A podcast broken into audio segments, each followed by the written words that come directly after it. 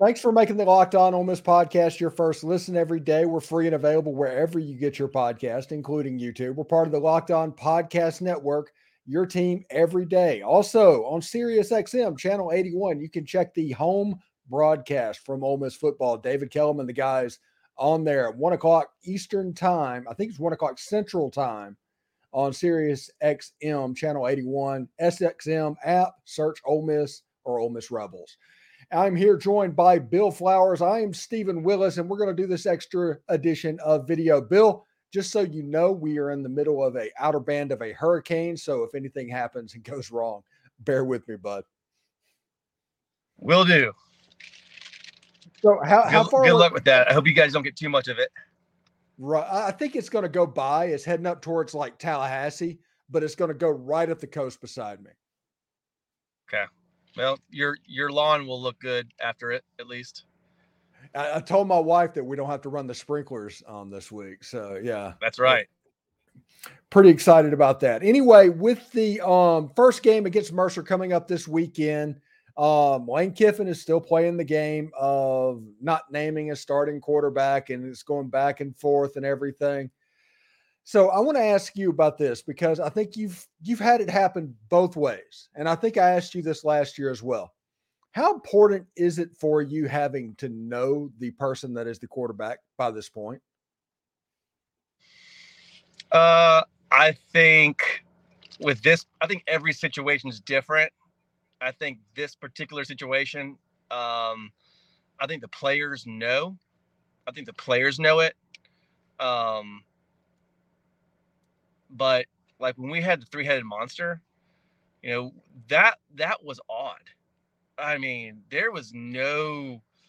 Uh, that was that was the strangest thing I've ever been a part of.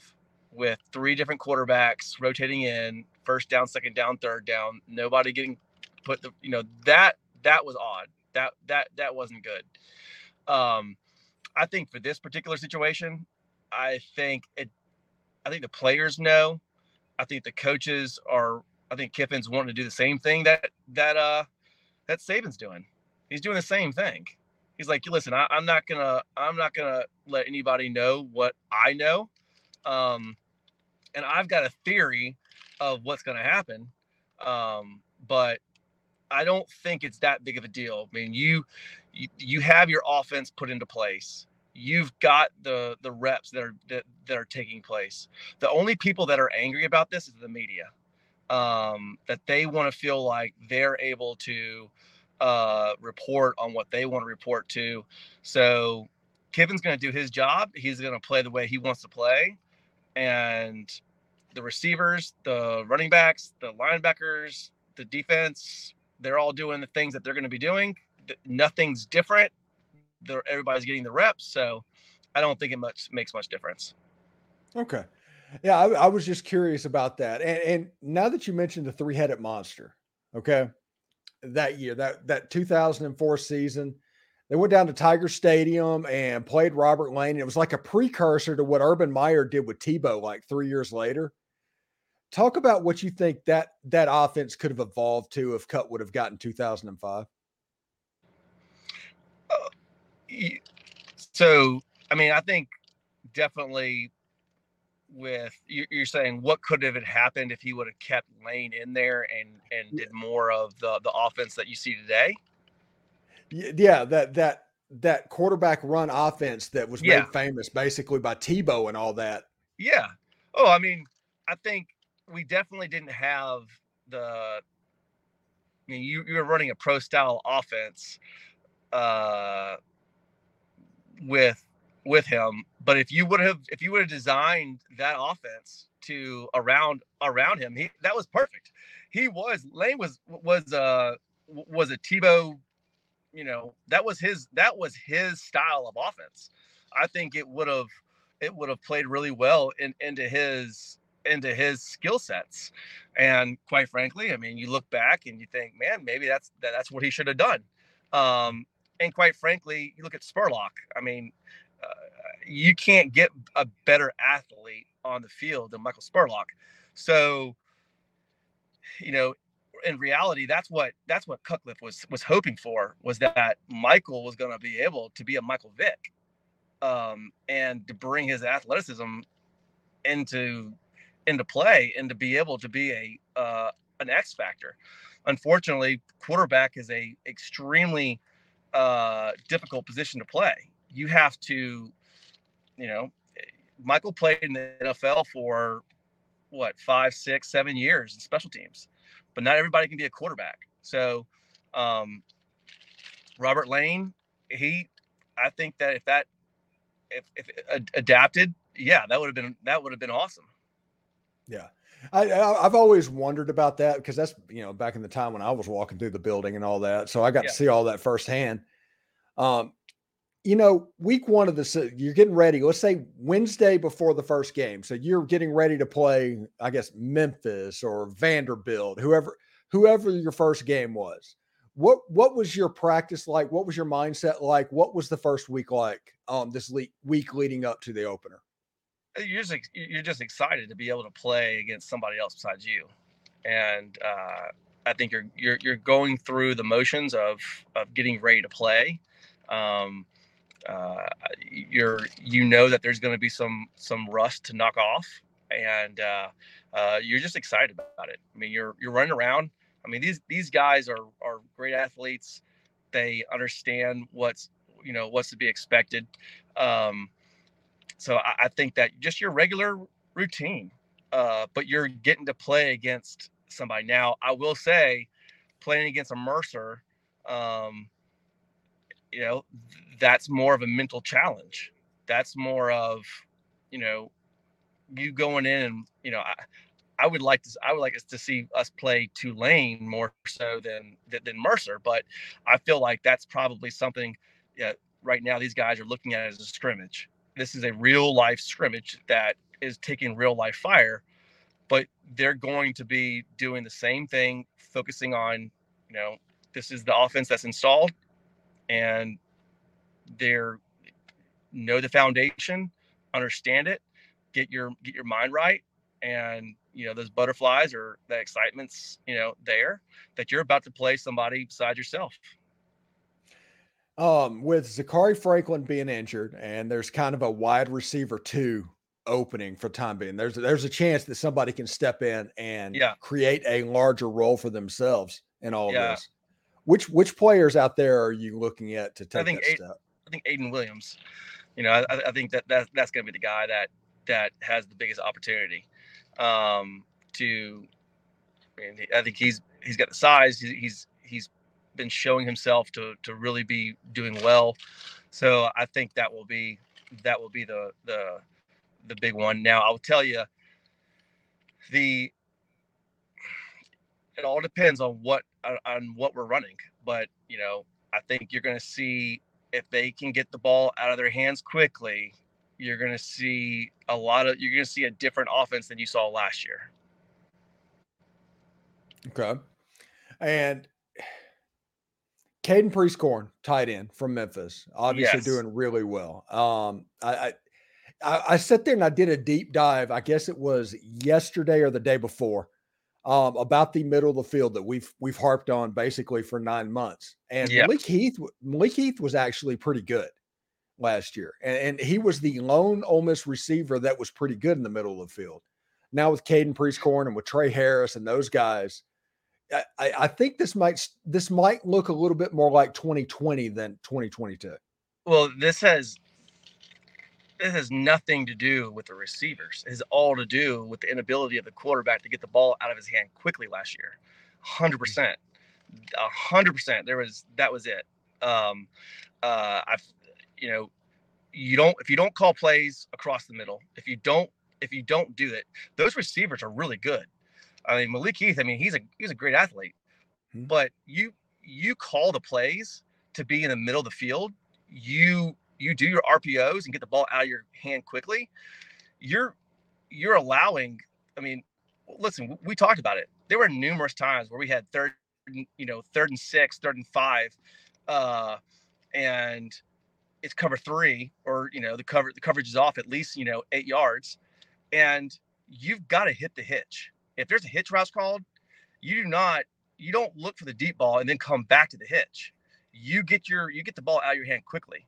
And so those are the things like it has nothing to do with the receivers. So I feel like if they can if they can have the ball over the middle of the field, use your tight ends, get the ball out quickly, it will be a different it will be a different uh offense. And quite frankly, I think last year, even with the receivers they had last year, you get the ball out quickly, call them over the field, it was we probably win at least three more games.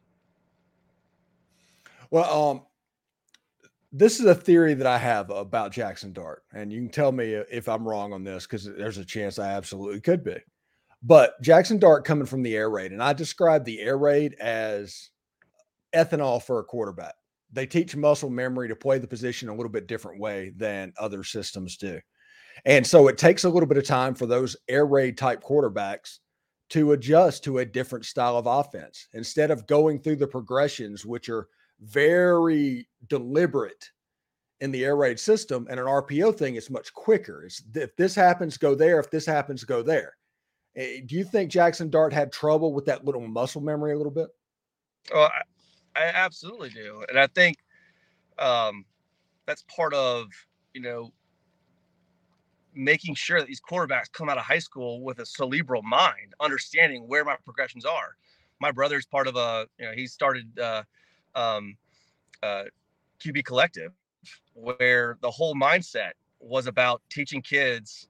You know, you can go to any camp to find their to find their their footsteps, but it's more about you know cerebrally. How can I think? How can I get you know? How am I going to adapt and and and know the right reads? And that's exactly I think what's happened is that you've got a guy that's got all the skill sets in the world, and he just has to be able to get them on a chalkboard and say, here are all the different situations that you're going to have. What are you going to do first?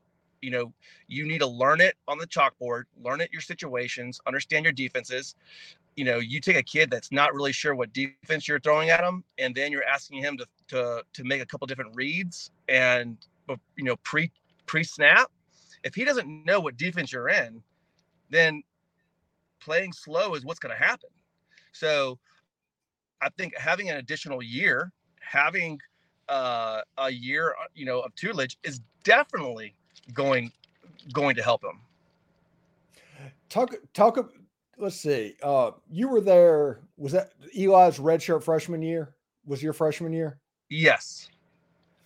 So he was behind Romaro um, during that season, and you got to see somebody with that last name go through the process. So somebody yeah. with all the ability, all the tools in the world, having to play backup and learning how to do it.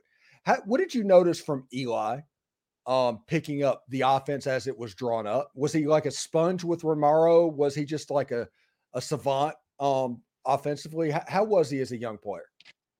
Uh, I mean, he, Eli was always steady Eddie. I mean, he was you know, he he never really struggled with uh picking up the offense. I ever felt.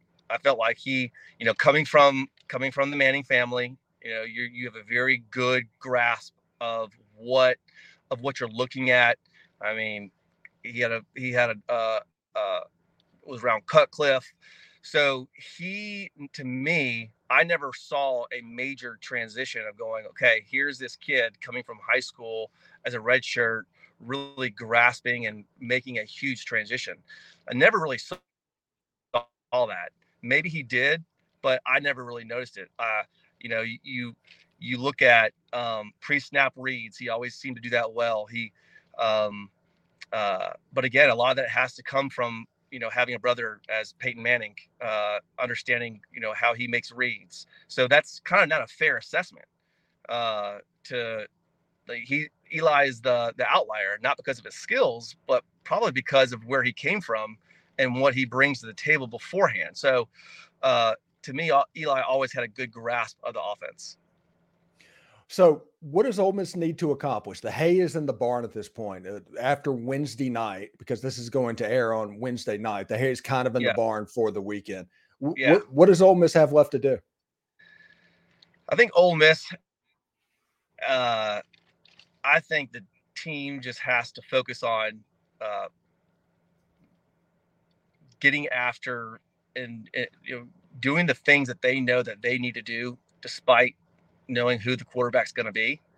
Um, I think that you know again this is Mercer, so this is this is a scrimmage, and you know that.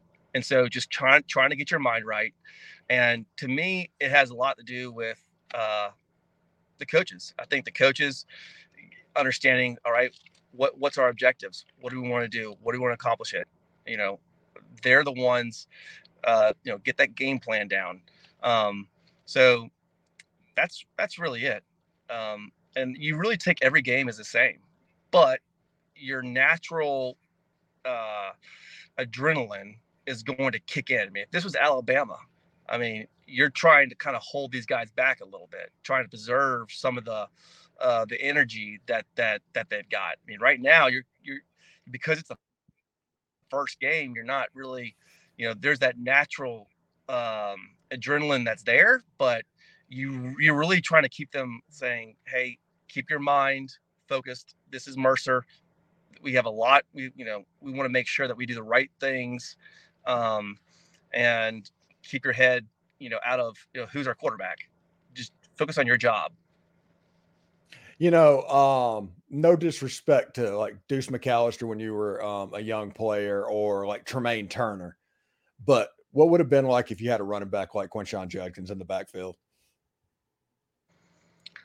Oh man, you know, it's a it's a game changer, and I mean, I, I mean, having, I mean, can you imagine having Deuce McAllister in 2003, and mm. you know, hey, I no, no disrespect to to Vashon Pearson and and other guys, but yes, if you had Deuce McAllister, you have uh Judkins, you have if we didn't if if Ronald McClendon didn't was was able to play and didn't get you know, didn't get suspended, um, we win the national championship. That's that's that's easy. It, it, it's interesting. I, I, I was sitting here thinking the other day um, about that LSU game in 03 and it was yeah. um, I guess after LSU was like up 17 to 3 or when it, or, or 17 to 7 or something like that and there was a there was a like a string of plays where Eli just threw goes to you, like on back to back plays or, or, or three plays in a row or something like that, and y'all ended up scoring a touchdown on that drive. And I, I was just thinking about that the other day. Oh, the yeah, that, that that that's a game I like to forget a little a little bit. It still still hurts, uh, but uh, yeah, that's uh um, yeah, that was that was an environment that you never had to worry about you know, getting up for was uh is, is that game. But I, I will. I, what was it? I will. Go ahead. Uh, what What was it like getting ready for that game? Well, I mean, that's a game where you're having to mentally prepare yourself to to stay in the moment. As as little as the Mercer game is, you have to focus on staying in the moment and not getting distracted that you're playing Mercer. It's easy to play down to your competition. Well, when you play a game like LSU, you have to focus on not allowing yourselves to get emotionally, you know, over your skis. You got to kind of stay focused. Understand, you know, don't let yourself get too, you know, overly emotional and and excited and just focus on what you're doing. And I think that's what the great coaches do is that they they help keep their their players in, in the right state of mind uh, the entire time. Oh, and real quick before I get out of here, what was Code Blue? Code Blue. Man, I've been hit so many times in the head. I can't even remember what Code Blue was. Uh, was like uh, Mississippi State, um, the blue jerseys. I, I don't. I don't. I mean, I, I don't remember that. I just remember all I remember was was West wanting to come out and and uh and baby blue helmets for the LSU game, but yeah, you usually were either blue, blue, red, or white. Uh, yeah. But I, I I will say this: this is going to be interesting to see what they do during the week. So I, I, I don't think I don't think there'll be an actual starter named until oh, until he runs out there No, I mean, I I, I think that, that there's I think that there's the the starter won't be named truly until uh like a true starter, a true starter. Uh Tulane game or or Georgia Tech. I I don't yeah. think I, I don't think again unless Jackson Dart has has has evolved so much if I think they have to get real live experience, real live experience of Spencer Sanders and Jackson Dart, understanding who's going to run this offense better. You cannot make a, a true decision based off of, of, of Mercer. I think they need to. My hope is that they just absolutely force Jackson to make as many throws over the middle and pre-snap reads as quickly as possible. And I would like to see them do that to both. You're not going to lose against Mercer. You, you know, uh, you go down to Tulane, they, they they can they can bite you in the butt pretty quick. Uh, but um, you go to Alabama, you better be ready. And so if you're gonna if you're gonna have a true starter, you better pressure check that person as much as possible because there's no going back at, after the Alabama game. By that by that time, I think you will see is you know is Jackson Dart truly that much better than he was last year? Is Spencer Sanders that much better than Dart? You're going to see it. There's no way that he that that they're not going to allow allow them to to both play. Um, so that's kind of my theory on that. Is that I think you're going to have one or two games where you're going to figure out who your true starter is. They're going to they they they might flip a coin, and who knows? I mean, uh, unless unless unless unless Sanders is so much better than than than Dart, I think Dart's going to get the complimentary uh, starter starter name, uh, and then when he plays uh, and gets live fire, that's when we'll figure it out. And again, I think it's gonna be hard to to to crown him crown him the true starter after Mercer. I think it's going to take Tulane, and then you know maybe Georgia Tech. But I think we'll truly unequivocally know who the starter is by Alabama game. We better. If if, if we don't, that that's not a good thing. Anyway, thanks for making the Locked On Ole Miss podcast your first listen every day. We're free and available wherever you get your podcast, including YouTube. We're part of the Locked On Podcast Network your team every single day. Bill Flowers, thank you, man, for coming on. We get yes, to talk to you thank hopefully you. again next week, bud. Hi, Toddy. Howdy, Toddy.